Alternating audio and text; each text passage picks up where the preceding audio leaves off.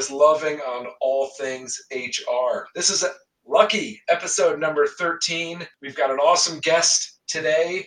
Our guest is Mark Mitford. He is a strategic leader, management team advisor who is business and HR focused. Mark has 20 plus years working as an HR executive in mid-sized to Fortune 500 companies with strengths in talent management, leadership development, coaching, performance management, proving company culture, all things HR and leadership. During his career, Mark has successfully worked in companies such as PepsiCo, Ericsson, Nortel, Texas Instruments, and Safeco. As of 2013, Mark transitioned from a corporate HR career, started his own HR strategic consulting company, HR Catalyst Consulting. Mark, we are so excited to have you. Welcome to All About HR. Great. Thanks, Tom. Happy to be here. How are you doing today? You know what? It's uh, snowing. We got about six inches outside here in Denver. And it's a shock because I was running in a t shirt yesterday. So glad to be inside recording with you, Mark. That's That sounds like a perfect place to be today. So I'm going to ask you uh, first question. It's pretty wide. Favorite band, favorite podcast, audiobook. But what are you listening to right now, Mark? You know, it it probably goes back to kind of all of the above. I love uh, I love a lot of stuff from uh, Patrick Lencioni. So yeah, the table group, some really good content. Love his books. Use a lot of his books with some of my uh, the different clients that I work with. So um, yeah, I would say a lot of things. I do listen to a couple of podcasts by Patrick Lencioni. He has a great blend uh, very he's very personable and real, but also he's got some very insightful comments. So that's uh, that's probably uh, kind of where I'd sit for now. That's great. Uh, I have not. I'm actually surprised. This is episode 13, and I have not had uh, Patrick Lencioni. Did I pronounce that correctly? Yeah, you did. Patrick Lencioni. I have not had that come up yet, and that's one of my favorites. So, uh, there you go. So, you've got a long career. You've done a lot of things in HR. Um, so I think it's going to be a pretty fun and winding conversation. I'm not sure where we're really going to end up today. But what was it like going from working with Fortune 500 to midsize to now companies starting up, just trying to build out their HR programs with your organization, uh, HR Catalyst Consulting? Great question. I would say the biggest thing, a, a, couple of big things there. I'll try to unravel it without without being too lengthy. But um, working for up to a PepsiCo Fortune 50 type organization, you know, they they had such there were so many specialty organizations that were considered the whatever you want to call them, the centers of excellent excellence, where you had compensation, you had benefits, you had training and development, you had change management people. They were all separate departments. So I would say the nice thing there is that if you you could become very grounded, become very expert in something and just go very narrow and deep. And what the major difference there when I went in the middle market, which is about the last 8 years of my corporate career, moved into the middle market world anywhere from about companies between 50 million uh, to about two or 300 million in revenue. The biggest thing is then you have to really become much more of a truer generalist and you have to know a little bit about everything. And that really opened my eyes to the world of compensation the world of benefits and things that were a little more uh, really going a little bit more broader and not as deep in some of those functions so i really enjoyed that experience and ironically that worked out very well chronologically because the last eight years of my career was spent in that middle market world so I started in the much larger companies and then I dropped down in size. That kind of I got it was an eye-opening experience for me. And that was a little bit of that light bulb moment around possibly going into my own starting my own um, consulting practice with HR Catalyst in 2013. So, you know, in essence, the the biggest difference um, is really about you. You become very specialized and very niche in the, the the larger company world, and then you have to be a much broader focused and much more of a generalist within the smaller to middle market size companies where that's kind of the sweet spot of what we do today is really focusing on those classical lower middle market size companies and bringing HR strategic expertise in a lot of different buckets or disciplines within the HR function. That makes a lot of sense. You know, I came out of the hospitality industry out of college, and I worked for large convention hotels, and I did a lot of things, but I had my main focus. And then I went to a smaller hotel, and I was like, "This is going to be a breeze." But then I ended up having to be a specialist in everything. I ended up having to wear all these different hats and not just cover, but really truly deeply understand all these different areas. So it sounds like as you kind of scale down, that it sounds like that crosses over all kinds of different parts of the business unit. Which brings me to I think the next question, which is so when you go to that spot, or if you're coming from the other spot of we're just starting and I have all these things we need to get done or learn or get established, how do growing organizations build an HR strategy? Where do you start? Yeah, I, w- I would say there, Tom, is where you would start is really, I would say you've got to start as high, as strategic as possible. A lot of organizations really do not have a well defined culture they don't have a compelling mission or purpose statement, set of core values. And so much of the work that we do at HR Catalyst is around focusing around building strat- building programs and strategies that are based off of really the, the foundation of why the company exists and also around its core values. And so a lot of what we try to do within organizations is we love to start strategically uh, a new client we're going to start working with in the next few weeks. We're going to start, they do not have a compelling mission or purpose, and they don't have a set of core values that they've got embedded in their organization. So we're going to start there, and then we're going to build a lot of the core HR programs around around hiring, around succession planning, leadership. We're going to build it around their core values. And so, in essence, we're going to start culture being the spoke, and then we're going to build all the different. We're going to build all the different, or the the hubs, excuse me, and we're going to build all the different spokes around their culture, their core values, and really what becomes what should become a much stronger kind of identity. And that's going to help them in recruiting strategy, will help them ideally differentiate themselves in the marketplace to become a competitor of choice and a brand of choice to actually work for and also work with from a marketing perspective. Organizations that haven't already said, hey, let's define our culture, mission, core values and now you're coming in going, okay, this is where we're going to start. It almost seems like it's one of those things that's like, this is where we're going to start. How do these leaders that haven't started there on their own or didn't know how to start there, like, how do you get them on board with that? Is, is it pretty easy? Am I overthinking this? Um, I just feel like, you know, if you're running a successful business and didn't stop and go, let's have all this early on, and you're now coming back to it, like, what's that dynamic like? I feel like that's got to be pretty hard for you and your team coming in sometimes. Right. Uh, you know, and, and there's there's typically two responses uh, of varying degrees. One of them is, you know, this we don't this culture is just a bunch of it's just you know it's a bunch of bull. We don't really need it. It doesn't add value because it's especially if they're making a lot of money. I would say that nowadays the company's highly profitable but nowadays, I think there are so many, especially in the market we live in today, around the great resignation, the struggle for talent. I think that organizations fully understand that you have to do something, you have to have a very a very unique value proposition around who we are, how we're differentiate ourselves from working for another company just like us down the street.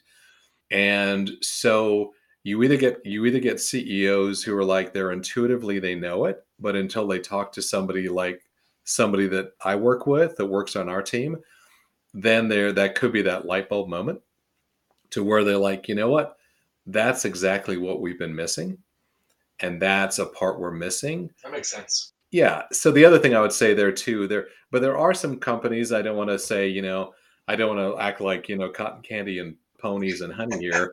there are some companies who just say that's great, but we really don't think there's a lot of value add there. And so, and and then if they really feel that way and they don't, they don't really see our our value proposition around we truly don't know what we don't know about pe- the people side of the business then it could be much better that we don't actually have them as a client because if we're always going to be rolling a boulder uphill it's just not going to work for us and it's usually the ones who who get they just don't they don't have the the a people strategy. They don't have somebody to lead a people strategy within their business already. And that's a little bit of that missing it's it's the missing cog in the machine that those are the companies that, that when they hear what we do and they understand the way we think through the human capital side of the conversation that's where i think most of them if they really do understand there's a lot of challenges there and they don't understand it, they will, it'll be a much happier relationship. And then we can really add value to their organization. So, with culture and core values and some of this being the hub, I want to talk about some of the spokes, but I want to ask one more question while we're here. You get that in place, right? You get the mission, you start shaping this, but let's go a little deeper. With organizations that have an unclear culture, how do you start shaping that culture? You, you get the big one, that's not it, right? Like you get that in place right off the bat, that's mm-hmm. smart. What comes after that?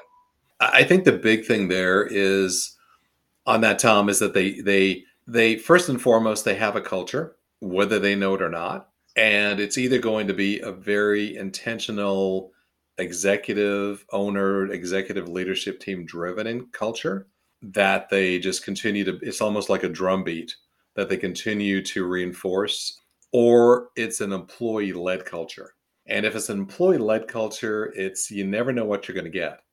Because of course there are going to be very high performing passionate employees who get the value proposition but you also have are going to have a number of rogue employees who are very disengaged. And so you really are going to get this it's almost like if you try to paint a picture if you try to if you take all the colors within the color palette and you mix them all together you're going to get this murky ugly looking murky browny mustardy looking goop. Yeah. And so that's where I think that companies that struggle, and I think with the amount of leadership, the, the amount of things that are coming out now that have been coming out of the last five or ten years that are very popular around, you know, having a, a strong culture, and also the way we talk about it too is if you have a strong culture, core set of core values, mission, there's lots of case studies we can cite which will say this will directly correlate to better performance, both top line revenue and profitability so it's a very easy because if they say, well, this is just soft and fluffy, and that this has nothing to do with our business, nothing to do with profitability, I can go in there and quickly cite time and time again organizations that have a strong culture. And oh, by the way, they're also the market leader in their industry or market segment. So I think I can help them understand that they're really financially driven and they have a CFO who's the CEO. There's a really easy way to still sell that, that this will give you much there'll be a much higher chance that you'll be able to not only attract and retain the best people but this will also drive um, drive top line revenue and bottom line profitability People Element where i work we see that same exact data so i'm going to give you a thumbs up a plus uh, uh, on that assessment not that you're looking for that but I, we, we are totally totally aligned there so you've got culture going in. What what are some of the next steps? I mean, does it go to compliance? Like, okay, we've got culture going. Let's head off some of the big stuff that could topple this whole thing. Or that's just where my head went. Like, what are some of the next steps as you're building a HR strategy for these organizations? Right. It could start. You know, we, we also want we always want to make sure we want to be honest and making sure there's not a, like a dumpster dive occurring, and they don't have major compliance exposure issues so we do things on the compliance side, which is very highly important. We love to start though around we would go back into recruiting talent management strategies, understanding that they have that that's that's going to be consistent around recruitment talent management, around performance evaluation processes, how often are you doing reviews?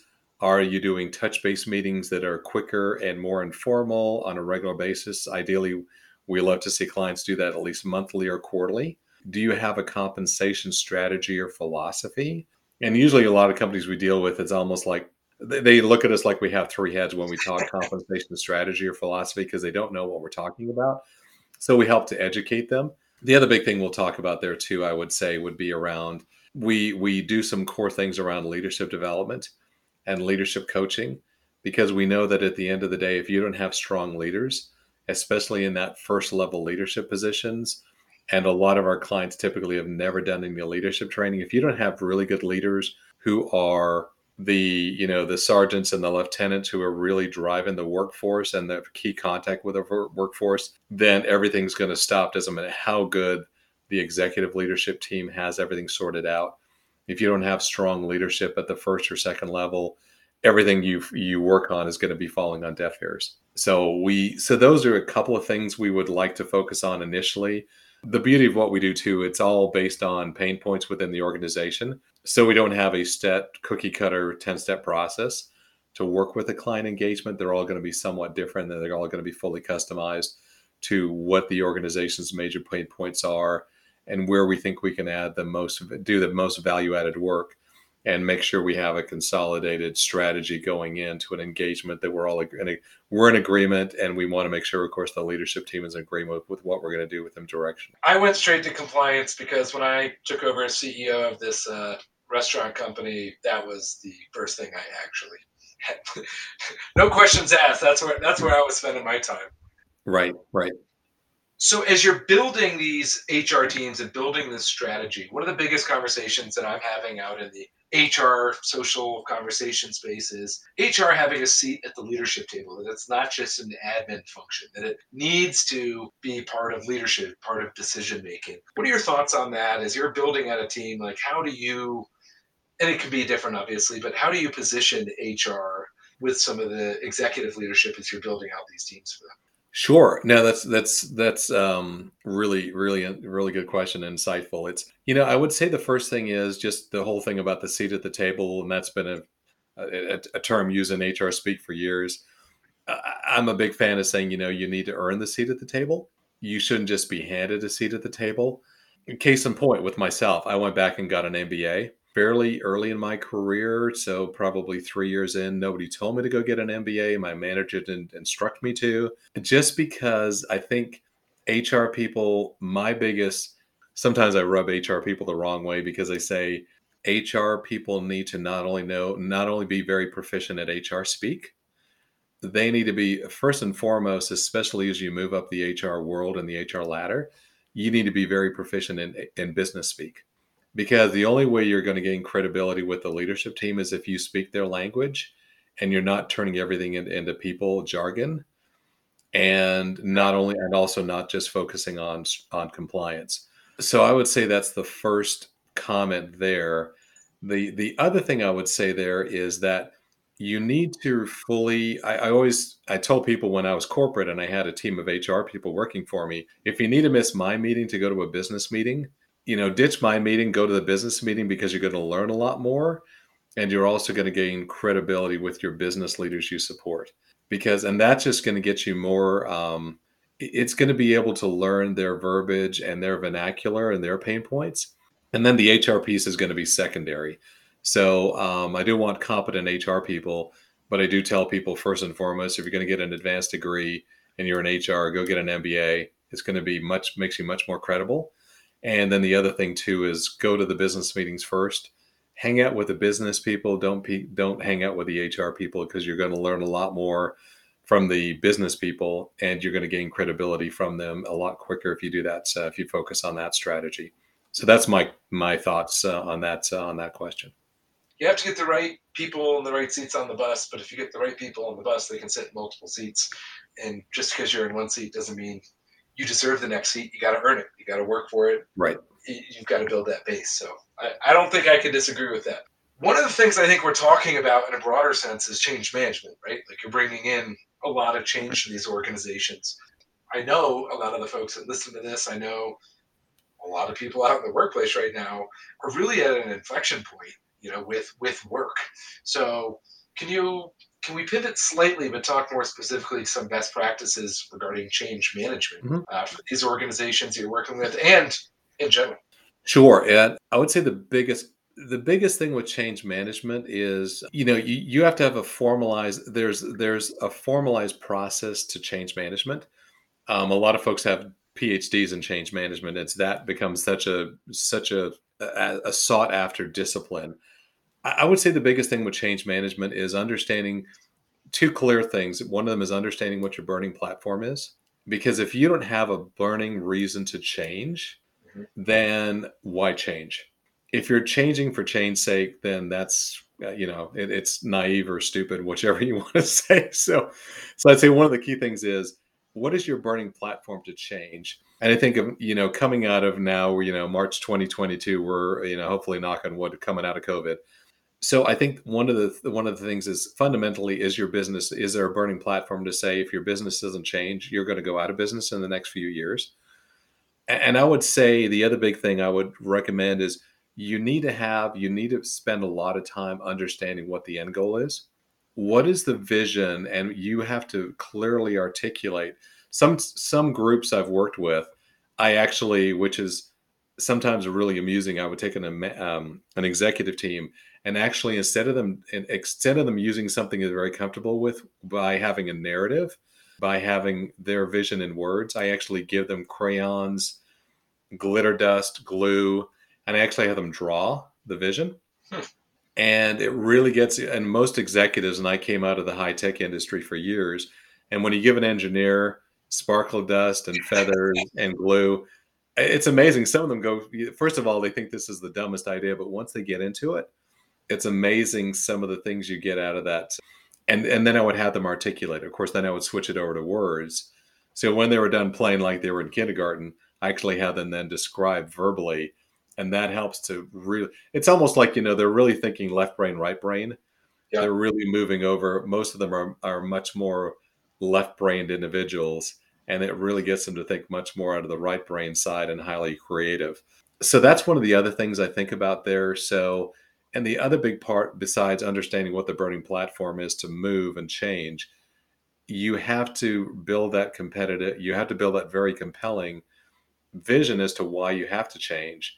And then you have to you have to do several things along the way because at the end of the day i use um, there's several there's you know 100 change management models but i just love the you know i love going into the you know the uh, the denial resistance exploration commitment model i think it was started by william bridges there's a lot of other biz there's a lot of others Cotter has a great model out there john Cotter, who's a you know world renowned management guy but the key thing is you've got to have steps that you methodically work through. And the other big thing is you need to understand as you're going through a major change that things are going to get worse before they get better. And a lot of company, a lot of changes fail simply, you know, 70 to 80% of change management processes fail because when things start getting worse, the the leadership team is not fully committed to it. So they actually decide to ditch the change process and they're like, you know, let's go back to my security blanket and go back to the way it was. And so I, I make sure that whenever I'm working with a company, I always tell them, guys, before guys, gals, it's going to get worse before it gets better. But you have to understand, I'm going to say, trust me, things will get better, but you have to go through that valley of despair. And if you're not ready to go through that valley of despair, for depending on the complexity of the change, you you may be there for a while, you have to buckle up your seatbelts, put on your big girl, big boy pants, and buckle up because if you're not ready to do that, then don't change because that's one of the biggest reasons companies think they need a change. They knee jerk into the change. They're not ready to go through the unproductivity, the the the gnashing of teeth that's going to happen, and then they come out of the, the and they're not willing to take those, those those hard steps, and they actually end up ditching the chain three six months in, and maybe they've also spent $100,000, $200,000 along the way. And they actually revert to where they were before and that's the worst thing you can do whenever you have something that's going to really save the business. I can imagine, which goes right back to where you started, which do you have a need and where will that need and where will taking change of that need get you to? And right. that, that should help carry you through. Exactly. Exactly. We're going to take a quick break. And then when we come back, we're going to talk a little more about the seven C's to building a winning team. And I want to get into performance management. Heard you mention that earlier. and Anytime someone says that, I always have to dig it. So we'll be right back and we'll jump right into the conversation. Understand, engage, inspire, and retain your people like never before. People Element's employee experience and engagement solution delivers powerful intelligence, giving you the confidence to act. To learn how you can gain a better understanding of your employees, please visit us at peopleelement.com. We are back for the HR Hot Sauce with Mark Mitford. Mark, are you ready? I'm ready when you are, Tom. Mark, what is the best job you have ever had? Wow, best job I've ever had. Probably first job in my career was with a Swedish telecom company by the name of Ericsson. Great thing about that is that I used to be during the heyday of travel, I was overseas about 30% of the time. And I got to go to some great places. Um, that our, my normal business trip was Stockholm, Sweden, so it's a great place to be. Great place to be in the summer, not so great in the wintertime, but great place to be. Very friendly people. But I used to go all over Europe and several other continents with Ericsson, so that was probably a highlight. What's one phrase in the workplace that drives you nuts? This is the way that we've always done it and I'm about changing things up. And uh, a lot of what I do now is helping them think a very different way from it, especially around human resources and what uh, a solid HR person, solid HR strategy can do, do for its business. It's mid March. Perfect question here. Do you like working on rainy or sunny days? When I'm working on my business and I'm working on the business, I probably would much rather work on rainy days because I'd much rather be outside. So I'd much rather, to keep it short here, I'd say I'd much rather work internally on rainy days and have the sunny days for the weekend when I can go outside and play a little more. Amen. How can someone make your day at work? Yeah, that's a great one. It's actually, I would say, if they tell me in the work that I do, the consulting engagements, if they say, Mark, I really appreciated your input, uh, a simple thank you will go a long way. And I would just say, you know, I'm not, uh, but I, I, would say that if they really say that I appreciate the work that you're doing, I appreciate that you've expanded my horizons around the people side of the business, that makes me feel really good. Favorite interview question to ask or be asked? Tell me about a situation when you failed. Explain it to me in detail and what did you learn from it? Favorite song to bring you out of a funk, Mark? Definitely a, a good Michael Jackson song or Earth. A, a, lot of good songs coming out of Earth, Wind, and Fire. And I know the younger folks probably don't even know who Earth, Wind, and Fire is, but they were a very good band in the 1980s. What's your favorite tune by them? September. Awesome. Final question medium, mild, hot, or nuclear? I would go between, I love spicy, so I would say I would go between hot and nuclear. My man, you and I are in that same boat. you are done with the HR hot sauce. Let's get back to the rest of the show. And we're back. That was a great HR hot sauce, uh, Mark. That was really, uh, really fun putting that one together. I intro. We want to talk about performance management. I just recently realized that I thought performance management was just once a year review, zero to five, three percent raises, or nothing. I feel like after 2008, like 3% raise just disappeared. That didn't come out of that dip in the economy uh, somehow. But I, I found out that like essentially that was like GE's model and it just broadly talked and everybody, whether you're GE sized or not, went, yeah, that.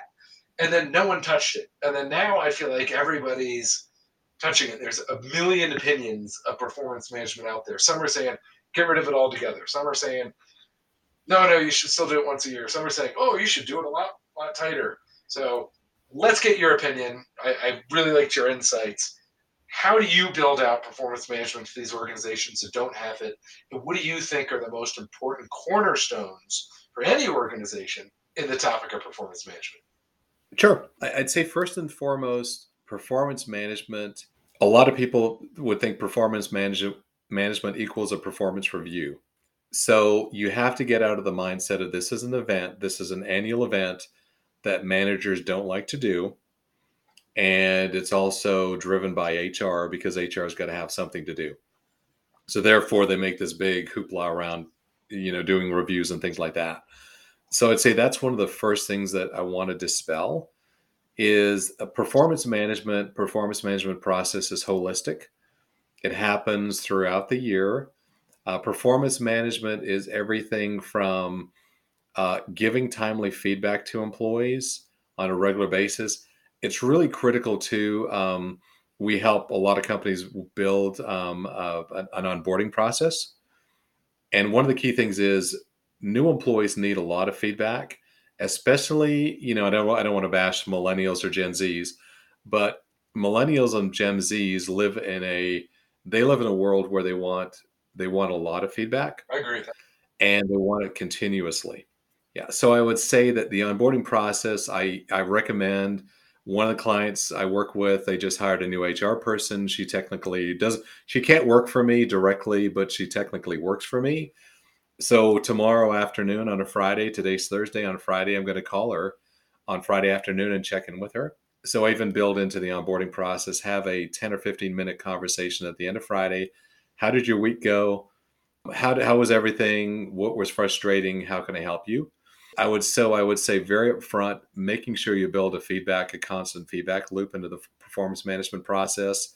Making sure also if things are not going well, you have a, a very uh, consistent and, cons- and and very constructive process around disciplinary action because so many companies that I work again, we specialize with companies, let's say 50 employees to about 250, 300. A lot of them terminate employees without a lick of documentation. And so there's nothing that says you ever did a poor job. And of course, the, the icing on the cake is you never tell an employee in writing that an outcome of this process could be termination. And that is a huge landmine from a liability. That's you're pretty much handing it to an attorney who represents the employee that write a check for me because you wrongfully terminated this, this person.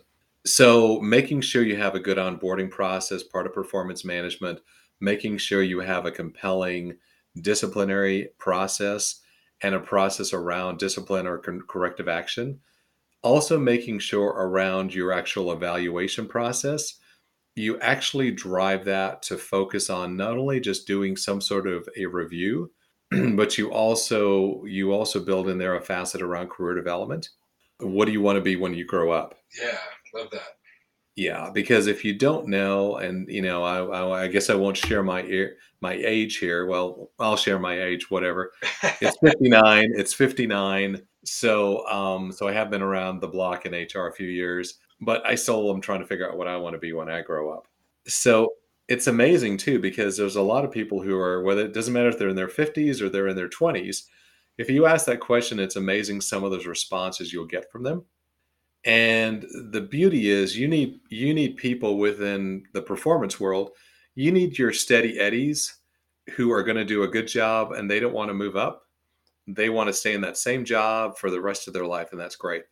But you're also going to have those people who are 25 years old who want to be the ceo and so you need to have a kind of a mix of both because we all know that not everybody can be the CEO of the company. You only have one of those.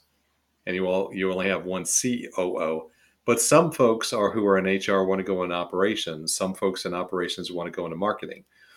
So the nice thing is, especially if the organization has 500, 1,000 employees, you can start moving around. You can start moving people around strategically and so I would say performance management goes into career development, mm-hmm. goes into onboarding processes, goes into continuous feedback and documentation, goes into things around disciplinary action.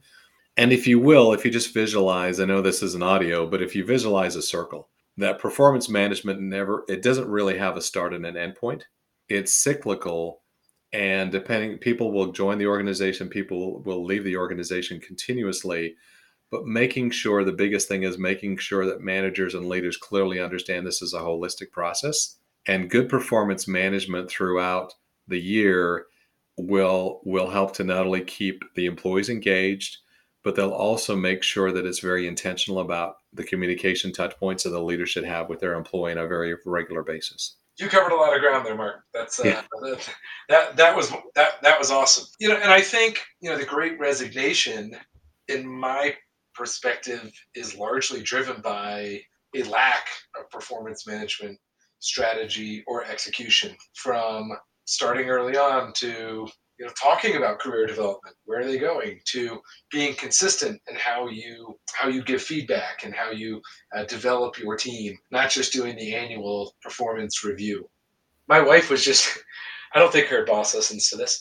My wife was just doing performance reviews for her team they had she's been there three months. They had her doing everyone's performance reviews on her team by herself, and they had her do a full performance review to go and file for the person she hired a month ago and the person she hired two months ago that haven't sold anything or done anything other than just onboard. And I was like, wow, talk about a check the box performance. Right. Yeah, that's that that puts your uh, I, I, wish your wife the best of luck going through that process because it, it just puts her in a bad spot yeah and it and at a real disadvantage she's you know she's at a vp level and she's got a lot on her plate and she spent a whole lot of time trying to figure out how to do performance review for these people that she did not manage uh, for the majority of the time, and some people that haven't done anything yet. They're still in training. Right. so it's uh, know that it is broken out there. It's not just us sitting here, you know, talking platitudes. Like it's a good organization. They're a great organization. Right. Definitely a topic I want to talk about. So as we're as we're kind of landing this plane here, I did, you know, I was reading through your LinkedIn. You got a great social presence. Again, I'll, I'll link to that. I encourage everyone listening to check it out. But you talk about the seven C's to building a winning team uh, in, in a post last month. You know, tell me about this approach. Tell me where it comes from. I know it really resonated with me, and I uh, I just want to make sure this gets shared out to all of our listeners too. I thought it was great. Sure. Yeah, no, I'll be happy to, Tom. Thanks. It's yeah, it's, it's not, you know, I wish I came up with it. I was smart enough to come up with the seven C's. I, I didn't. It's really from um, a former football coach um, out of the Atlanta Falcons, uh, Mike Smith. And then he worked with a, uh, a, management consultant, leadership consultant by the name of Jon Gordon. So it, it's, and it comes from a book, you know, the you win in the locker room first. So that's really, if you link back to that or pick up that book, or do an audio book. It's it's got some really good things in there. But so the seven C's, ironically, the the, the thing that I love first, of course, the, the, the first C is culture. And you know, it, it's it's a um, so when you think about culture, and a lot of times people or automatically think about, or you know, they think about cultures are correlated to businesses. And and every organization every real organization has a culture. I went to you know like it or not i went to baylor university down in waco the hop and spot of waco. National basketball champs last year just starting on mass march madness now. Had a great win this today I was gonna say I saw they were on. I didn't see. I didn't see who won, so I was gonna. Yeah, they they, they congratulations. Kind of bad for the other team. Uh, they were they won by thirty something points, but it was uh, it's only the start. It'll get a lot tougher. But uh, the, the the coach there now and went to a program that it was decimated. Uh, coach Scott Drew's been there. He's got his own book out too, but he's created a culture around joy, and he has embedded this within his players. So very similar here again. A lot of coaches, doesn't matter what sport, what level, they talk about the culture they're building building within their teams. Yeah. So I'd say first of all, you know, first seven C is culture. I know we gotta we got to move on here. But uh, the next one is contagious. So having somewhat of a contagious attitude, and really goes back into um, leading with a per- leading with a passion and purpose. You know, some of the best leaders they don't have to have all they check the boxes, but they're really they need to be passionate about what they do and excited about what they do every day. So I'd say the next C up, um, second C is contagious. The next C, which I love too, it's a little more, I don't know, you could say ho hum, but it's actually around being consistent. And consistency, especially with newer managers, newer leaders I work with, I tell them, you know, you have to do, if you're going to do one thing, you've got to do it time and time again. And you can't be playing favorites. You've got to be very consistent in how you lead, how you discipline, how you look at promotions, how you look at reviews you need to have a very similar lens. So consistency is huge because if you're not consistent, you're going to lose trust within your employees and you're also going to you're going to lose trust respecting and uh, and you're also going to lose a lot of things that are just core and innate within being a good leader so consistent next one up communication especially if your business is going through if they're going through high growth or unfortunately maybe high restructuring and high contraction now, you know, communication's got to happen. It's easy to communicate when things are going great. Um, it's really hard. I was with a couple of companies in corporate that went bankrupt. And the big thing, like it or not, I really pushed on the leaders was you got to communicate. You got to be very open. You've got to be honest and transparent.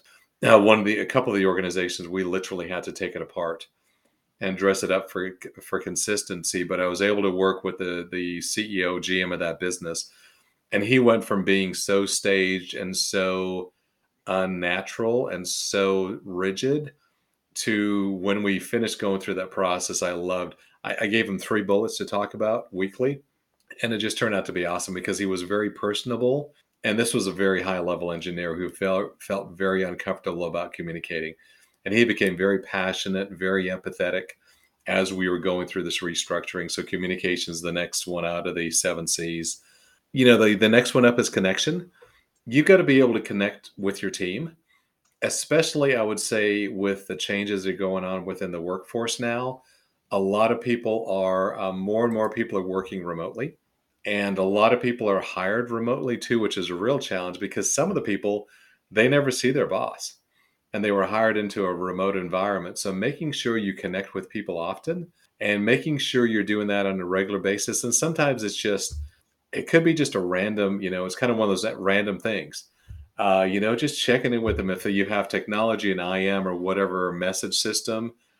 You know, how's it going today? How's your day going? And maybe just checking in with them. Maybe they've been working on a big project and working long hours. How's your day going? Or, you know, send them a Starbucks card, send them a if you know send them a, a, little gift at their home and you know thanks so much for working so hard on this project really appreciate it and that's going to keep that engagement level up for that employee. The last two of the seven c's next one is commitment. So making sure you've got committed people on your team. If they're if you're finding they are starting to become a little bit disengaged and distracted you know reel them back in find out what's going on in their life. You know they may have a lot of things that are going on within their life that you don't really you don't want to get into too much of the personal side but you also um, you know kim scott she has a great book radical radical candor. Um, and one of the key things in there is really and she's uh, you know she's high tech. She's been in silicon valley for years. Uh, but she one of the key things within that book is really about caring for the people on your team personally. And so committing to really get to know your people, know yourself first and getting to know your people is huge because, you know, somebody may have a, uh, you know, may have a teenager who tried to commit suicide, may have a teenager who's got problems with drug addiction or alcoholism, maybe taking care of aging parents. You know, they may have a lot of stress. Three year old that wakes me up all night. Exactly right there tom. So yeah. I'm not sleeping right now. Yeah so and so kudos to you you know you're doing well. So you know so really committing to getting to know your people and making sure you can have those conversations. Again you don't want to become their shrink their psychologist but making sure you stay connected with your people is critical whether they're in the office whether they're remote however it's set up and then the last thing is creating a caring culture as i mentioned maybe i referenced it earlier but the last one is kind of, you know, is caring for your employees. You know, when they're sad, you know, making sure, hey, do you need to take a day off? Do you need a, a time out here? And just say, hey, I'm going to give you a day off. Don't take it as PTO time. Just go take care of yourself. If they've been working on this huge spa uh, project, you know, send them a gift certificate to go have a spa day or get a massage or something like that. Because I'll guarantee you that hundred bucks or whatever you spend send somebody, you know, the universal Amazon gift card or Starbucks gift card. You know, thanks so much for working on this. Hey, just thinking about you. Let me know if you need anything if they're going through a really tough time. It's amazing how that will keep that level of engagement up and keep that and just show that you care about your your employees because every employee and again so many people now are being are working remotely or they're working in very different ways that a lot of companies now are losing the connection and that connectedness, that act of caring, being able to understand, even though I just see you like, you know, I see you on a screen, I see you on Teams and Zoom all the time, just sometimes doing a random check in with them just to show you care. And especially if they're going through something trying within their life is will, will be huge. And so those those are in the nutshell are kind of the seven C's but uh, great, uh, a lot of really thought provoking things from somebody who was really outside of the corporate environment but did a really nice job as the coach, uh, former coach of the Atlanta Falcons. I'm gonna go seek out that book. Also, Radical Candor sounds like something I should uh, I should check out as well. So I'll put links to all that in there. Mark, this has been great. Uh, we've covered probably more ground on this podcast than anyone uh, any podcast thus far. So I appreciate just how you're able to really talk in such a broad range and really dial into some really great actionable points. As we sign off here, if you had to give one final piece of advice to the workforce. You get to talk to every person that goes to work. They're all listening. You the world's biggest audience. What do you tell people about going to work every day right now where we're at? Yeah, I would, I would say when you go to work, go to work with a positive attitude. even if you don't love your job, even if you're looking for a job and you're not that satisfied, maybe you're part of that great resignation or you're thinking about being one of those statistics, just go to work with a positive attitude and, and give 110% every day. Because if you don't do that, you don't want to end up two thirds of the workforce is either disengaged or actively disengaged. Do what you can to be one of those engaged workers. And that, even if you're, you know, even if you're very new with the company or you've been with the company for years, be one of those engaged employees who's excited to be there and be kind of that rallying cry for other employees. And also just be able to, you know, that that helps to leaders to be really happy. And leaders are, are love to have engaged employees.